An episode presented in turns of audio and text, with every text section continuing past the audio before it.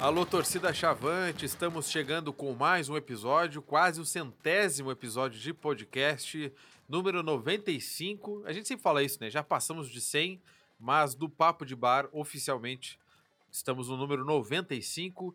Eu me chamo Pedro Henrique Krieger, como vocês já sabem, né? Felizmente ou não. mas estamos aqui para falar sobre o Brasil, né? Como sempre. E a gente vem de uma derrota no Rio de Janeiro. A gente vai abordar um pouquinho sobre isso também vou apresentar os guris daqui a pouquinho. Mas antes, cara, o Chavacast tem que se posicionar aqui. E isso é sério. Cara, você sabe, né, quando o Caetano Veloso canta, né? Quando a gente ama, é claro que a gente cuida, né? Pra chorar, gurizada aí, pra chorar. Cair lágrimas, suar os olhos. Então, cara, nós amamos o Brasil. Lamentavelmente ou não, amamos o Brasil. E por esses motivos, nós ficamos muito irritados, para não dizer uma palavra de baixo calão aqui, quando o Brasil perde, né? O que é natural. E, e pior, quando a gente perde tomando um totó, principalmente no segundo tempo, como foi contra o poderoso Voltaço, né? E, e por isso nós vamos criticar aqui o Brasil, como já fizemos várias vezes, assim como já elogiamos várias vezes, porque amamos o Brasil e queremos o bem do Brasil, assim como toda a torcida do Brasil. Então, quando a torcida do Brasil está tá irritada, tá metendo pau na internet, é, vai pagar a mensalidade meio irritado, mas paga. Vai comprar uma, um troço na loja não tem, mas volta outro dia porque é trouxa. Então, cara, o Brasil é isso, cara. A gente ama o Brasil, por isso que a gente não desiste. Então é por isso que a gente critica, cara. Quem só elogia, bate palma, abraça, dá tapinha nas costas, não ama o Brasil. Se o Pelotas estiver mal, ele tá mal, né? Tá na segunda divisão. Mas se o Pelotas estivesse perdendo os jogos, tu acha que eu ia estar tá metendo pau no, no, na, no Pelotas? Eu ia ficar bem quietinho. A gente, na época do, do Aleixo, né, a gente fazia hashtag Fica Aleixo, amamos Aleixo, maravilhoso Aleixo, coisas assim. É por isso, cara. Porque a gente quer que se lasque, que, que continue afundando na, na lama, né, como se diz. Então, cara, quem ama o Brasil não tá feliz. Não tá feliz com o que a gente tá vendo. Não sabemos para onde vamos. Vamos falar um pouco sobre isso aqui, né? Porque manter Gerson Testoni, que também vai ser um papo, ou demitir Gerson Testoni, é uma decisão que tem consequências, e aí as consequências ninguém sabe, né? Tudo especulação, mas uma decisão vai ser tomada. Acredito que a permanência dele vai ser confirmada. Não, nem foi cogitada a saída dele, né? Mas enfim. Mas se porventura fosse demitido, teria também uma consequência que também a gente não sabe. Quem poderia vir, quem o Brasil tentaria, teria dinheiro para pagar, não teria, enfim. É um monte de problema, mas a gente vai falar um pouco sobre isso porque amamos o Brasil. Nós estamos numa segunda-feira, 9 horas da noite, depois de perder por Volta Redonda, estamos aqui gravando, né? Isso aqui, mais prova de amor do que isso, eu não conheço outra. Eu me chamo Pedro Henrique Krieger, como já tinha me apresentado, e comigo, André Silva. Bem-vindo, André. Bom dia, boa tarde, boa noite a todas e todos. É, agradeço ao Pedro, nosso âncora, pelas belas palavras de, de conforto e desconforto. E é isso, hoje a gente vai falar um pouco sobre o Brasil, sobre não ficar com a bundinha sentada na cadeira, é, não ficar aplaudindo o tempo todo, achando que tá tudo bem, e projetar esse, também esse próximo jogo que a gente tem no sábado contra o Figueirense. Que maravilha! E também com a gente o Gustavo Iribarren, que estava ajeitando o microfone. E aí, pessoal? Olha, já faz algum tempo que só tem uma coisa que traduz o sentimento de ser chavante.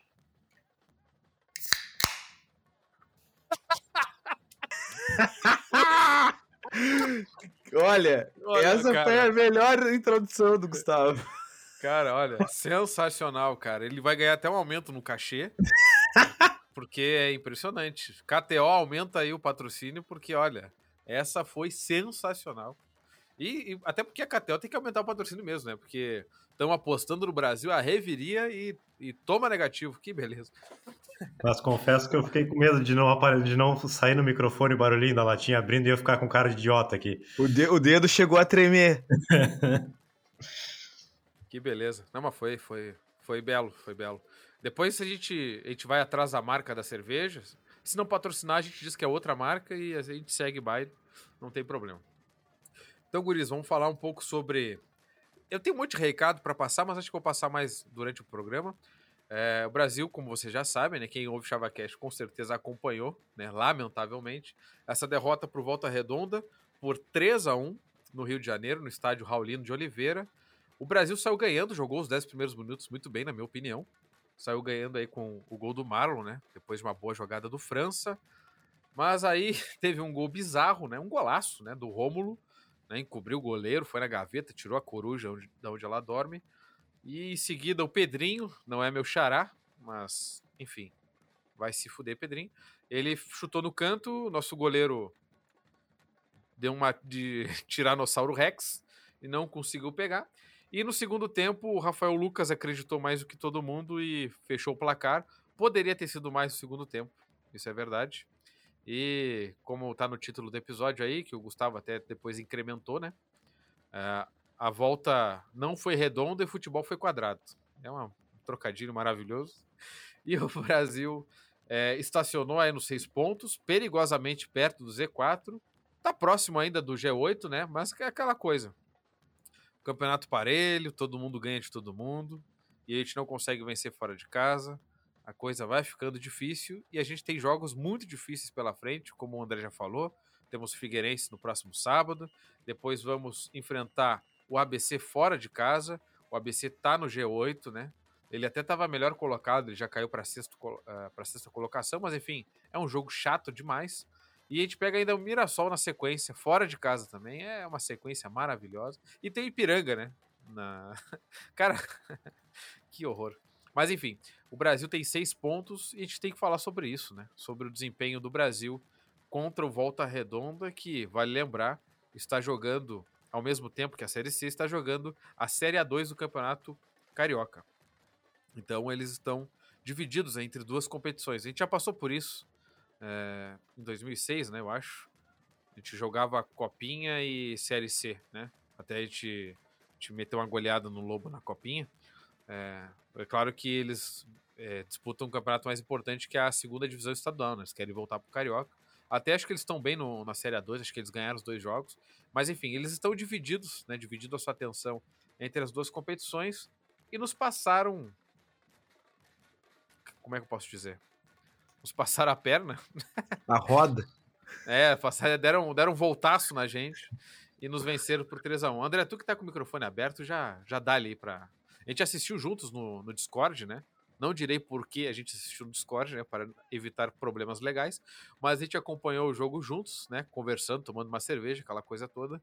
Como é que tu viu o desempenho do Brasil, cara? O que que tu avalia aí o primeiro tempo, o segundo tempo do Brasil? O que que tu gostou e o que não gostou? Bom, é, eu, como tu falou, Pedro, eu gostei dos 10 primeiros minutos. É, e assim como já aconteceu em outras partidas, o Brasil fez um gol e parou de jogar. E aí eu acho que vale também falar muito que a gente deixa de propor o jogo muito, e isso não quer dizer, né, que a gente parou de jogar porque o time, porque o adversário tem uma qualidade muito acima da nossa e começou a propor muito mais. Eu acho que a gente acaba aceitando demais a, a equipe adversária.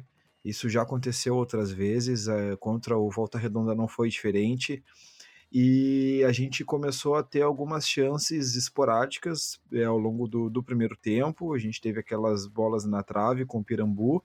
É um jogador que tem muita qualidade. Quando a bola chega, ele, ele consegue finalizar muito bem, ele procura oportunidade para poder marcar. Então, talvez seja uma das coisas positivas que eu posso falar sobre a partida, no caso, sobre um jogador. É, a gente te, teve algumas outras atuações boas, assim. É, eu sou um, um crítico ferrenho do, do, do França, eu acho que ele fez uma boa partida, até onde deu para fazer uma boa partida. Mas uh, a gente está é, muito mal em muitos setores. E eu não acho que seja por conta de uma qualidade muito frágil do nosso time, possivelmente, né? Se a gente for elencar que, que, o nosso elenco é muito fraco. No meu, no caso, para mim não. É, eu não. Eu não acho isso. Eu acho que a gente está tendo uma semana inteira para treinar, a gente está conseguindo sair de Pelotas num voo direto, passando, claro, por outra cidade, mas conseguindo ir direto de Pelotas para outra cidade, fazer a nossa partida sem tanto desgaste. É, a gente não tá, né? Consequentemente, a gente não tem aqueles, aquelas três, quatro horas de ônibus até Porto Alegre. Uh, os caras ficam num hotel bom, eles estão treinando bem. É, o Tuião, o Arthur Lanes, ele vai para as coletivas e diz tem muita convicção no, na comissão técnica, inclusive na, na entrevista de, de, ontem, ele disse que assim que acabou o jogo, mandou uma mensagem pro, pro Hélio e pro Testoni dizendo que eles vão virar isso. Isso é tudo muito lindo, né? Mas, cara, não, não, não, não me desce mais, assim, não me desce mais. É... Eu acho que não, não tem como encontrar muito mais desculpas, assim, para tentar justificar a maneira que a gente vem jogando. Eu acho que já passou da hora da gente é, jogar um futebol melhor, ao menos para que a gente consiga ter uma equipe consistente. O jogo que a gente conseguiu mostrar bastante, eu não pude participar do último ChavaCast, mas contra o Remo eu acho que a gente jogou bem. É, claro, sofremos, sofremos muito contra o melhor elenco da, da Série C, mas a gente conseguiu propor quando precisava propor, a gente conseguiu defender quando precisava defender, a gente parou as jogadas quando eram necessárias, recebemos cartão amarelo porque era necessário para a jogada, é, assim como nós não fizemos contra o Botafogo e tomamos aquele gol logo depois de ter feito aquele golaço com o Pirambu. E aquilo ali para mim foi uma partida de excelência, claro, devido às suas proporções, né? A gente tomou muita pressão, a gente cansou, mas a gente não deixou de marcar, não deixou de querer vencer. Eu acho que isso teria sido muito é, interessante de ter visto ontem, e de novo eu não vi o Brasil querendo vencer, assim como eu já vi em outras partidas. A gente está pecando demais no meio-campo, a gente não está conseguindo marcar nada. É, o Cal e o Luiz Menezes fizeram uma partida bem abaixo. O Menezes já vem fazendo partidas bem abaixo, né? Mas o, o Cal ele já ele caiu muito assim de rendimento de uma partida para outra. E, e, aquele gol ali do Rômulo foi uma consequência de falha do, do meio-campo. É claro, óbvio que o cara não quer fazer aquele golaço que ele fez, ainda mais contra o próprio patrimônio. Mas é, é muito complicado, né? Tomar, tomar os gols que a gente toma. É, o terceiro gol é, é uma várzea, é uma várzea, o, o jeito que, que, que, o, que o zagueiro pula assim para tentar tirar aquela bola ali.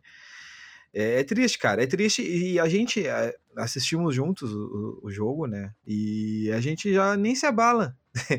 a gente já tá fascinado já com, com, é, com, com, tudo que vem acontecendo, e isso é muito triste, né?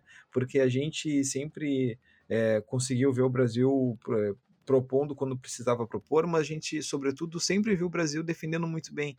E a gente nem isso consegue ver. E aí é desestimulante, né? Porque a gente vai pegar o Figueirense agora e duas partidas fora de casa. E como é que a gente vai ter uma, uma, uma esperança, né? Como a gente costuma, costuma dizer, de que a gente vai conseguir tirar, pegar algum ponto desses jogos fora de casa. É muito difícil, muito difícil. Por isso que, para mim, na minha opinião, a gente vai brigar para não cair. Eu acho que a gente não classifica. E eu tô tentando falar isso com, com a maior eh, razão, razão não, mas é, não tô, tô, tentando não falar tanto com, com o coração, né? Tô, tô pensando criteriosa, criteriosamente sobre, sobre a campanha que a gente vem fazendo e sobre o que, que a gente pode ainda buscar no campeonato. É, talvez a gente consiga mudar o rumo disso tudo, na minha opinião, é claro, se a gente mudar o técnico. Eu acho que a gente não consegue mais tirar desse time o que a gente poderia tirar e eu acho que também é a hora que a gente precisa começar a cobrar cada vez mais. É, o clube tem feito ações muito bacanas, a gente vem acompanhando desde o início do gauchão a direção fazendo ações muito importantes que a gente nunca tinha tido no clube, mas a gente também precisa criticar. E eu acho que essa é a hora que a gente precisa, precisa começar a fazer esse tipo de crítica. Tentar encontrar os problemas, tentar ver se o elenco é ruim, se o elenco é fraco, se a justificativa é, sem, é, é que a gente não tem dinheiro para contratar, como a gente não, nunca teve, nunca teve, desde a época do Rogério, a gente nunca teve, e mesmo assim a gente tinha um time consistente na mão do Rogério. Então é possível que a gente também tenha um time assim com outro técnico. Não estou dizendo que seja o Rogério, mas também acho que com o Testone a gente não consegue mais tirar nada desse time. É isso, Pedro.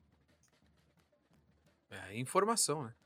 E para ti, Gustavo, antes de, de, eu trazer uns recados aqui, o que, que tu avalia dessa, dessa partida? Concordas com o André? O que, que tu imaginas aí para o Gerson Testoni na sequência da Série C? Eu, eu vou tentar não ser tão dramático contra, contra o André, ou, como o André. Acho que não é tão tão horripilante essa a situação assim, apesar de não ser nem um pouco bonita. Eu não, eu não acho que o Brasil lute para não cair no campeonato como um todo, tá? Porque o Brasil, mal ou bem, com todas as dificuldades, a gente tem um bom retrospecto em casa no ano, tá? Então, eu não acho que a luta seja para não cair. Se a gente vai classificar, aí eu já acho, mantendo a forma que vem vindo, acho mais complicado. Mas cair, eu acho que é, sempre vai ter alguns times piores aí. Se, eu tive olhando um jogo de confiança na rodada passada, minha Nossa Senhora. O Atlético do Ceará é tenebroso também. Uh, o Altos não vem jogando bom futebol. Acho que tem, tem equipes ali que já estão na zona de rebaixamento que, que tendem a se complicar. Claro que do meio do campeonato para frente a coisa muda de figura, mas uh, a gente tende a melhorar também, né? Porque a gente conversa muito sobre quanto o time do Brasil não é ruim, né? O time do Brasil, o elenco e, e, e tanto, e tanto nível de banco também, eu acho que o Brasil tem um, um elenco um pouco equilibrado e que, que pode dar resultado, sim. Então, eu não acho que a briga do Brasil seja para cair, uh, apesar de que se a gente continuar tendo alguns erros que a gente vem tendo nesses primeiros jogos do campeonato, nesses primeiros que já passou um terço do campeonato, né? Uh, a gente corre alguns perigos.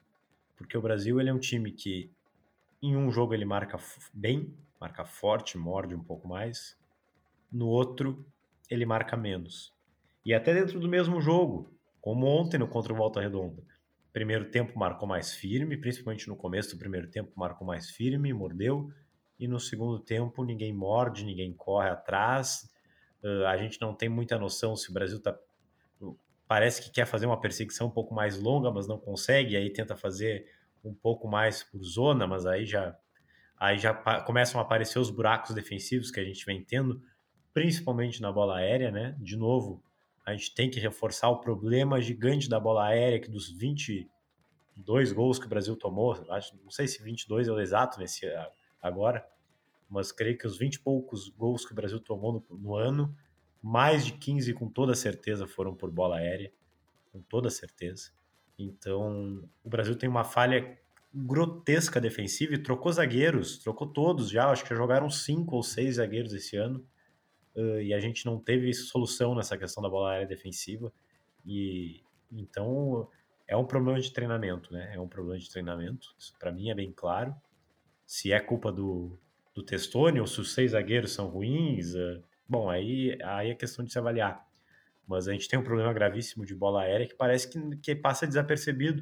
O Testoni até comentou na, na entrevista que, que está sendo feito esse treino defensivo, né?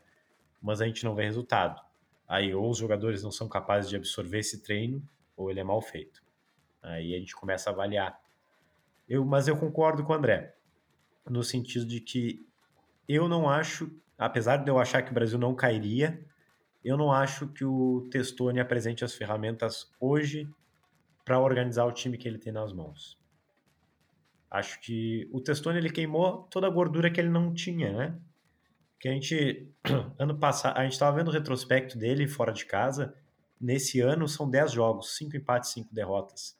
17 gols sofridos, 6 gols marcados. É uma, uma média pífia, né? Pífia.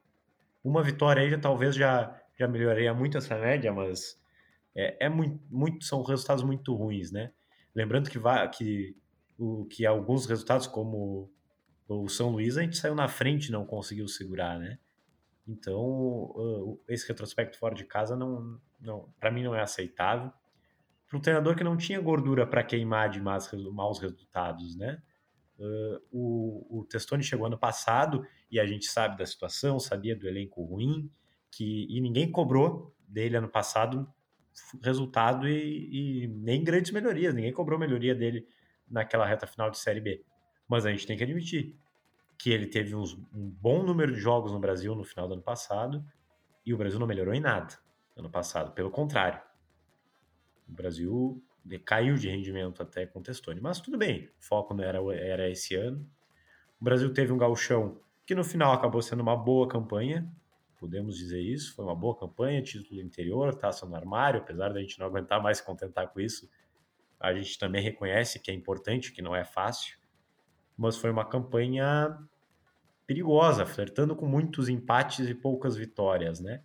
Então o time do Brasil ganha pouco, ganha pouco. E aí se é em casa, fora, em casa ele ganha pouco, mesmo que a gente tem cinco empates e cinco eh, a gente não perdeu, maravilha, perfeito, um bom retrospecto em casa, mas são cinco empates em casa esse ano em dez jogos também, ou seis agora, não vou me lembrar exatamente, mas tem uma quantidade alta de empates. Então, para ter essa quantidade de empates em casa, tu tem que ter resultado fora para recuperar esses pontos perdidos. E isso o Brasil não tem. Então, o, o Testoni queimou todas as gorduras que ele tem. Eu, eu realmente acho que talvez seja interessante a gente pensar num, num novo técnico para ver se a gente consegue uh, dar um gás e ver se alguém consegue ter outras ferramentas para lidar com esse elenco que não é ruim. Eu não acho o Menezes ruim, mas ele não marca ninguém, então ele teria que ser escalado e jogar de uma forma um pouquinho diferente. Eu não acho o França horroroso, mas ele rende pouco. O Pirambu vai morrer lá na frente fazendo os gols de jogada individual, que nem ele fez o primeiro gol dele, que nem as duas bolas na trave ontem. Mas o time que a gente reclamava que cruzava muita bola para a área e sem centroavante, agora não cruza a bola, agora que tem um centroavante que aparentemente é bom de bola. Então, uh, o Brasil precisa de, de ferramentas para lidar melhor com esse elenco que não é ruim, que não é ruim para o campeonato que joga, para os adversários. Nenhum adversário que o Brasil jogou era melhor que o Brasil. Só o Remo, talvez. E o Brasil ganhou do Remo.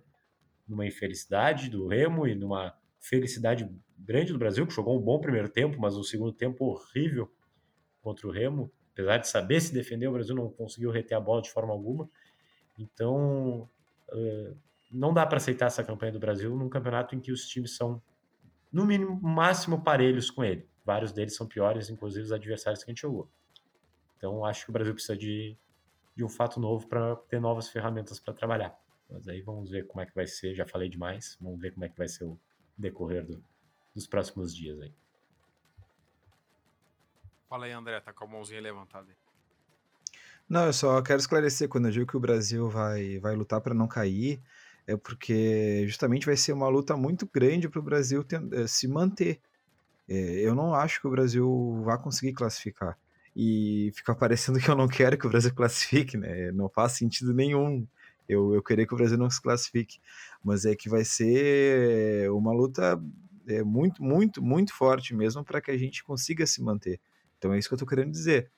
É, tendo em vista o, o que foi a nossa Série B do ano passado de tentar postergar e postergando, dizendo que a gente ia conseguir sair, ia conseguir é, é, sair da zona de rebaixamento, ia conseguir ir para a primeira parte da tabela, ia começar a jogar um futebol bom, e foi indo, foi indo, foi indo, a gente não conseguiu fazer nada disso.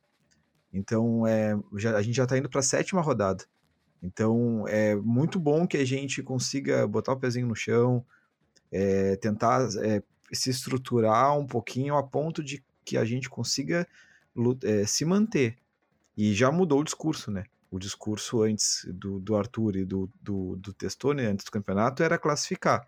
Agora, ontem já mudou o discurso, é se manter. Então é bom que, que se mude o discurso, é bom que se pense que, que a gente precisa lutar muito para não cair, se manter, porque se tu ficar botando a expectativa muito lá em cima, tu vai decepcionar os jogadores, tu vai decepcionar a comissão técnica, tu vai decepcionar a torcida.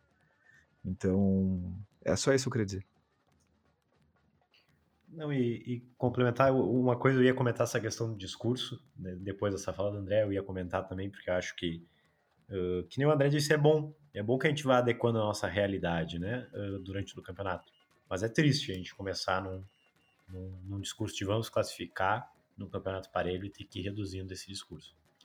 E o outro detalhe é que uh, recém seis jogos, recém seis jogos, mas é um terço do campeonato, né? A gente fala muito do gauchão campeonato tiro curto, Série C são 19 jogos, já passou um 33% deles. 30% deles.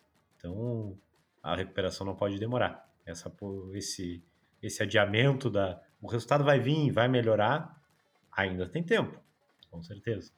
Mas a gente vê pouca melhoria de futebol para isso ser alcançado a tempo. Então, é essa preocupação que a gente tem, é, é a questão do tempo mesmo para recuperar e fazer um campeonato para ficar entre os oito de forma tranquila, né? O Brasil tem tudo para ficar entre os oito, né? A nível de elenco, uma direção que está trabalhando forte, está trabalhando bem. Uh, a gente tem que ficar entre os oito. A gente merece isso. A torcida merece. A gente está muito judiado. Acho que hoje o mínimo do Brasil é ficar entre os oito sem passar tanto sofrimento. Assim, é o mínimo que a torcida mereceria, né? É isso, Guris. Eu falei ali no início sobre a saída não do, do Gerson, é, porque a torcida, é, após o jogo, né, foi muito forte.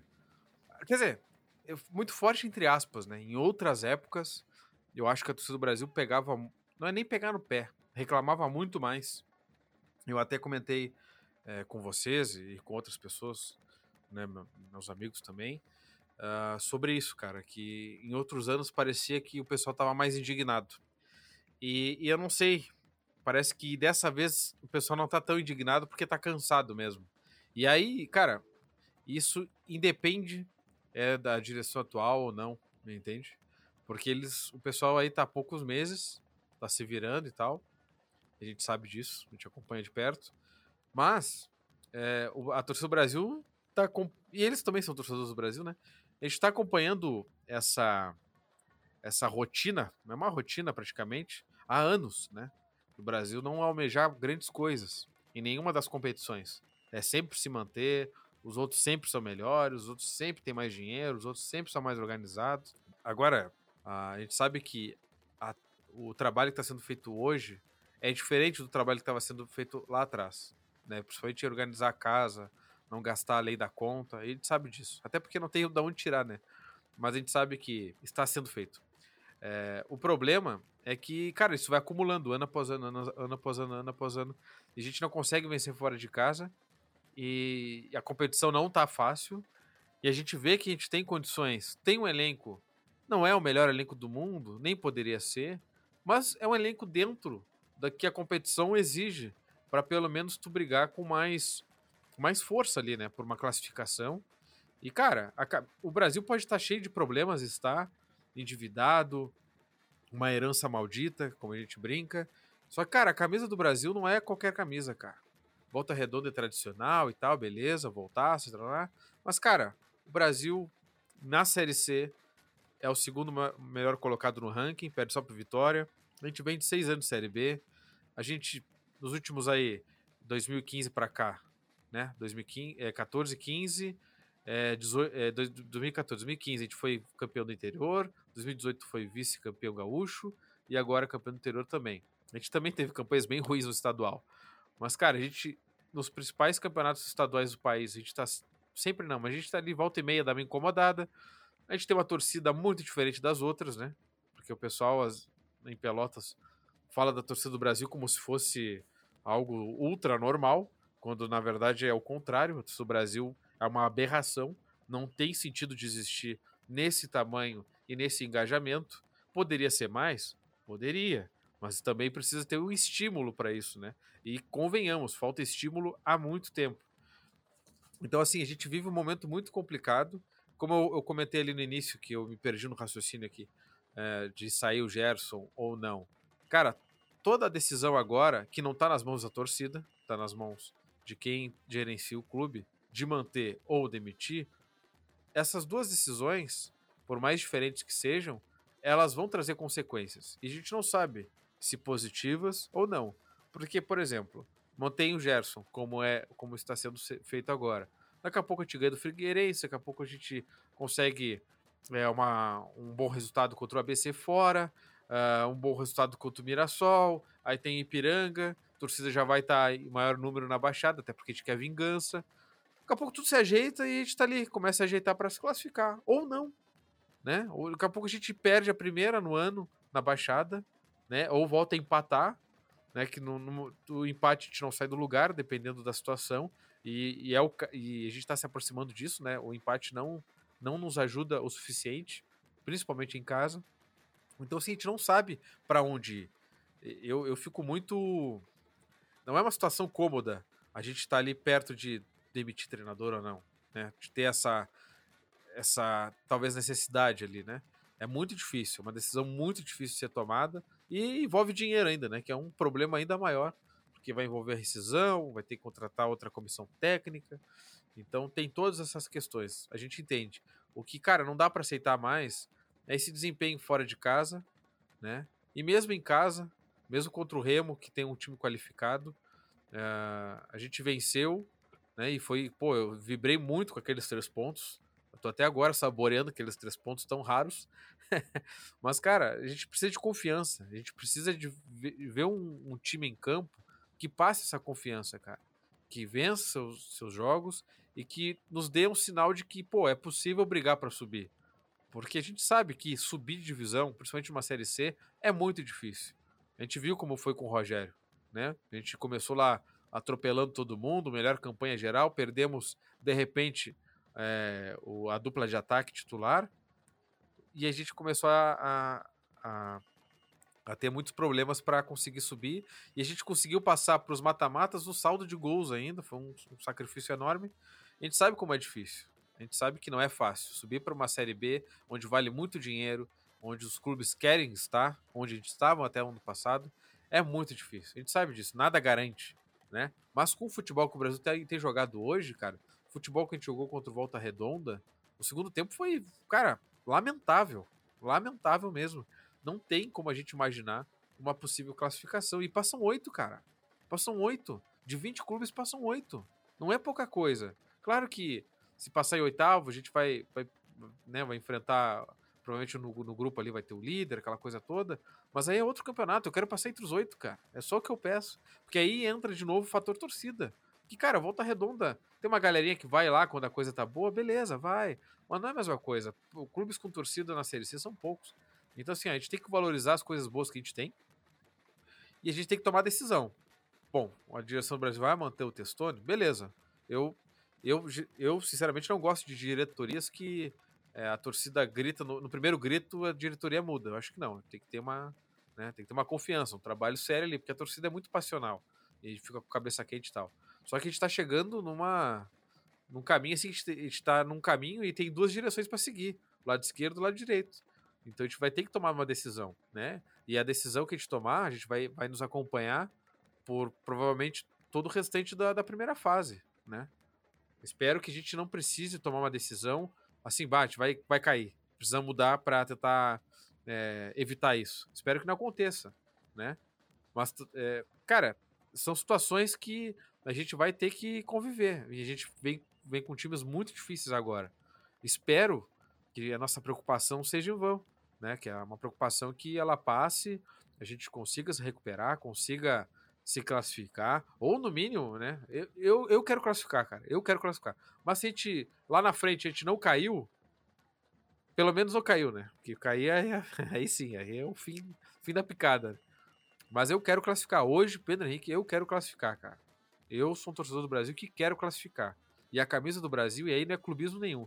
A camisa do Brasil é para classificar normalmente qualquer pessoa pensaria, pô, o Brasil caiu da Série B para a Série C, é um dos times que vai brigar para subir. Geralmente é assim que acontece, né? A não ser que o time, time esteja todo desestruturado, assim, tipo, é, não existe não existe direção, não existe nada, como foi com o Joinville, aí tudo bem, aí é queda livre. Não é o caso. O Brasil fez o mais difícil já.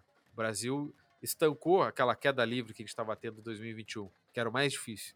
A gente fez um gauchão bom, um gauchão sólido. A gente montou um time, uma base sólida né? Só que a gente precisa classificar, cara.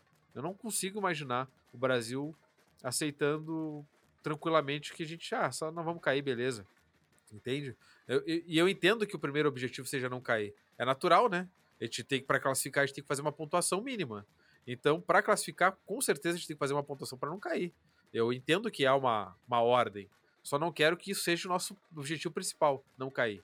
Né? O não cair tem que ser o objetivo ali que está ali sempre em mente. É, todo mundo alcançando sua pontuação mínima para não cair, mas brigando para classificar, cara. É o que eu espero do Brasil. Se não vai ser possível, aí é outra história, mas o Brasil precisa trabalhar para isso, para que isso aconteça.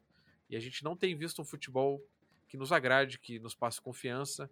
E, pô, cara, volta redonda, cara, repetindo, né? É um time tradicional e tal.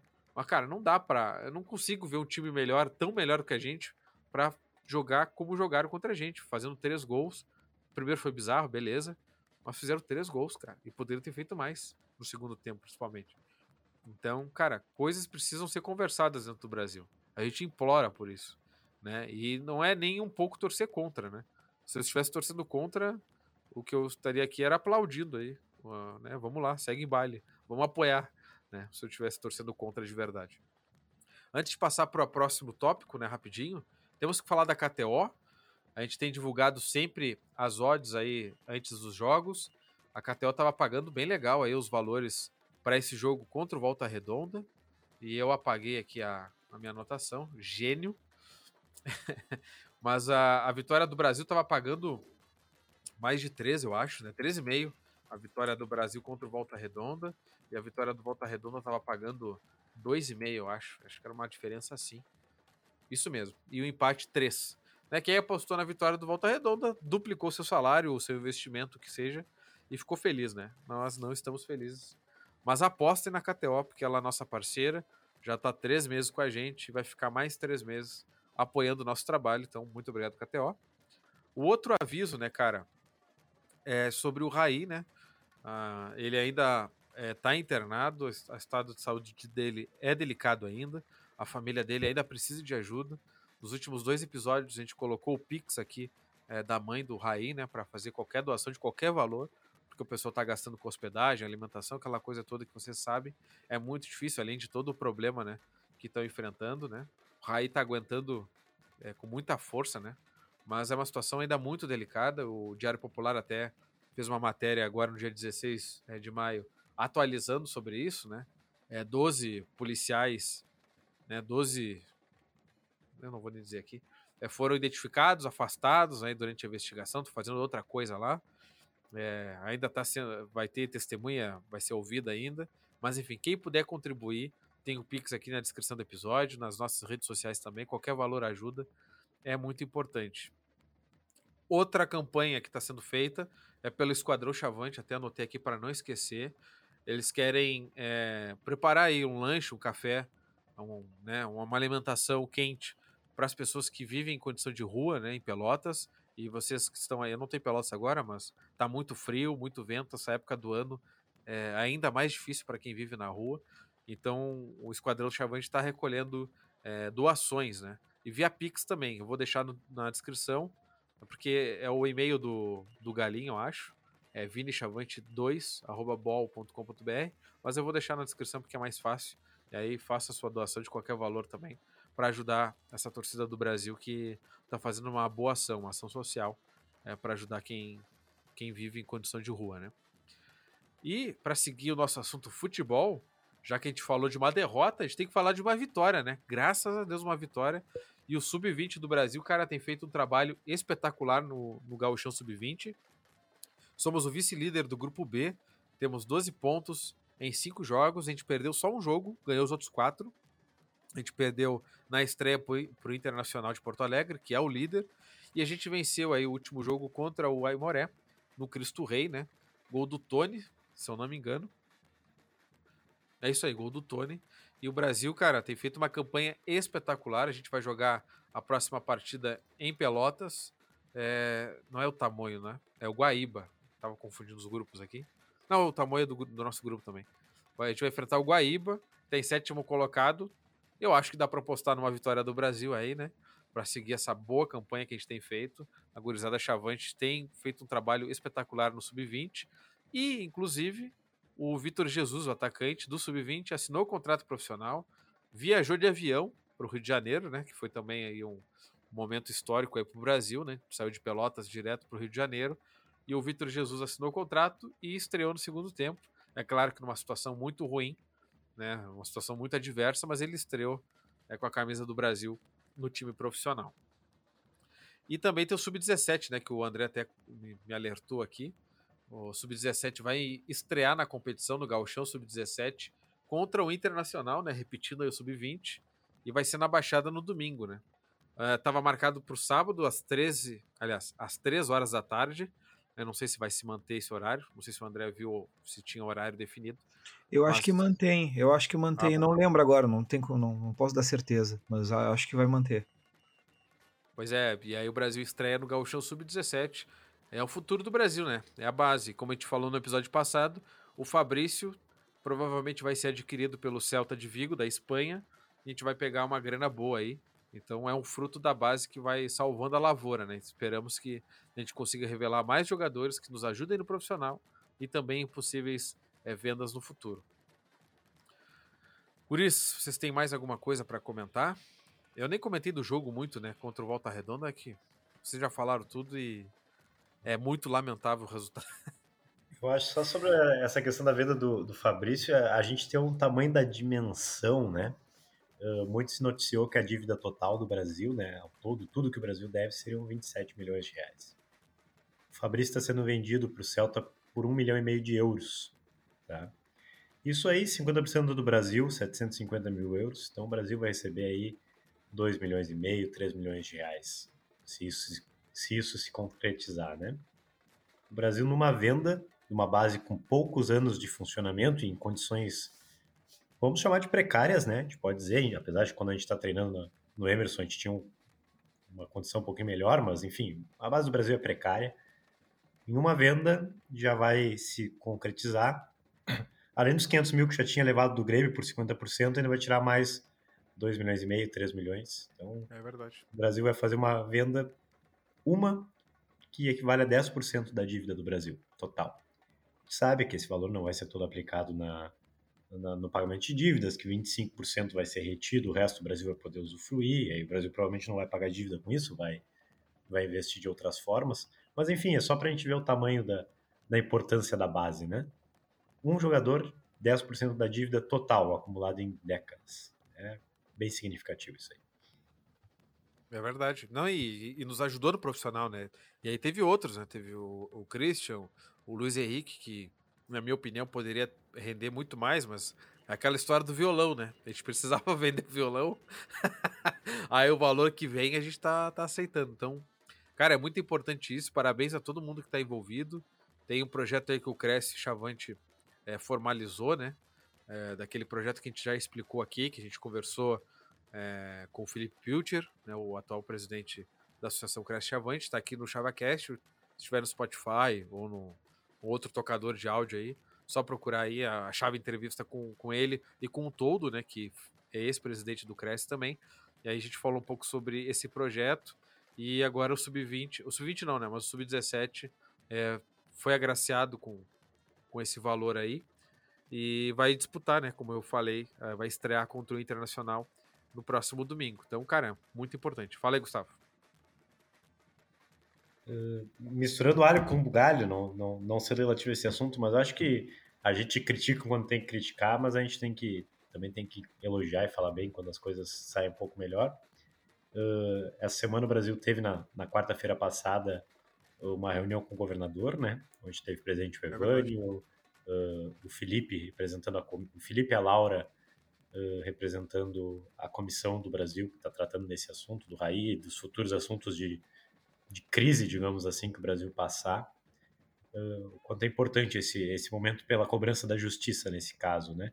Que o governador possa ouvir, se interessar e que possa agir para a gente ter uma justiça mais rápida nesse caso, né? Importante isso, agradecer aí também ao pessoal do gabinete do Viana, do próprio Viana e, e ao Rafael lá, ao Pablinho, enfim, que também articularam esse, essa reunião para essa reunião ser possível. Isso é, é importante, é o jeito certo de fazer política, é, por causas assim é que a gente, a gente pode ter um pouquinho mais de esperança que as pessoas se mexam para resolver algumas coisas. E tomara que a gente tenha, primeiro e mais importante, uma recuperação rápida do, do RAI, e segundo, uma justiça rigorosa e, e também rápida para ele. É isso, né, gurizada? Agradecer então a participação de vocês. Já tô. a Brama duplo malte aqui já tá fazendo efeito. Então, gurizada, muito obrigado pela participação no nosso episódio. Voltamos neste mesmo canal, neste mesmo horário, na semana que vem, é, repercutindo aí Brasil e Figueirense. Oremos, né, para que a gente venha comentar uma vitória e, e que tenha a presença aí da, da gurizada. Inclusive, Marcelo Barbosa, hein, recebeu seu microfone novo, agora vai poder falar com uma voz ainda melhor, vai poder falar ainda mais, né, rapaz? Que beleza graças aí à parceria que eu comentei antes da KTO. A gente tem investido todo o dinheiro aí em, em equipamento para levar um, um, conteúdo com mais qualidade para você que nos ouve, né? E a gente tem uma audiência muito qualificada, muito fiel. Muito obrigado. E quem quiser participar do grupo Sanatório ChavaCast, eu saliento que não vale a pena, né? Porque vai ter notificação, atualizações 100% do tempo, né? Vai ter uma coisa de louco. É só pedir pra gente nas nossas redes sociais, ali do ChavaCast, que a gente manda o link de convite pro grupo, tá bom? É isso, né, gurizada? Obrigado pela presença, André, Gustavo. Eu agradeço, pessoal. Uma boa noite a todo mundo. E só aos 48 do segundo tempo a gente pode dizer que nos últimos anos somente um gaúcho ganhou do Ituano. Ah, captei a referência, né, cara? Captei a referência. Um abraço pro Nena, né, cara? Fez o gol de empate aí no, no Ave Cruz, né? Avenida em Santa Cruz. Eu tô falando isso aqui sem ver se terminou um a um mesmo. Mas enfim, o Nena é foda. Você pra admirar esse homem maravilhoso. Ele fez gol na Avenida no Clássico, né? Pra quem não sabe, aí na Segunda Gaúcha. E o Santa Cruz e o Glória vão subir. E vocês sabem quem não vai subir. Grande abraço, gurizada. Falou.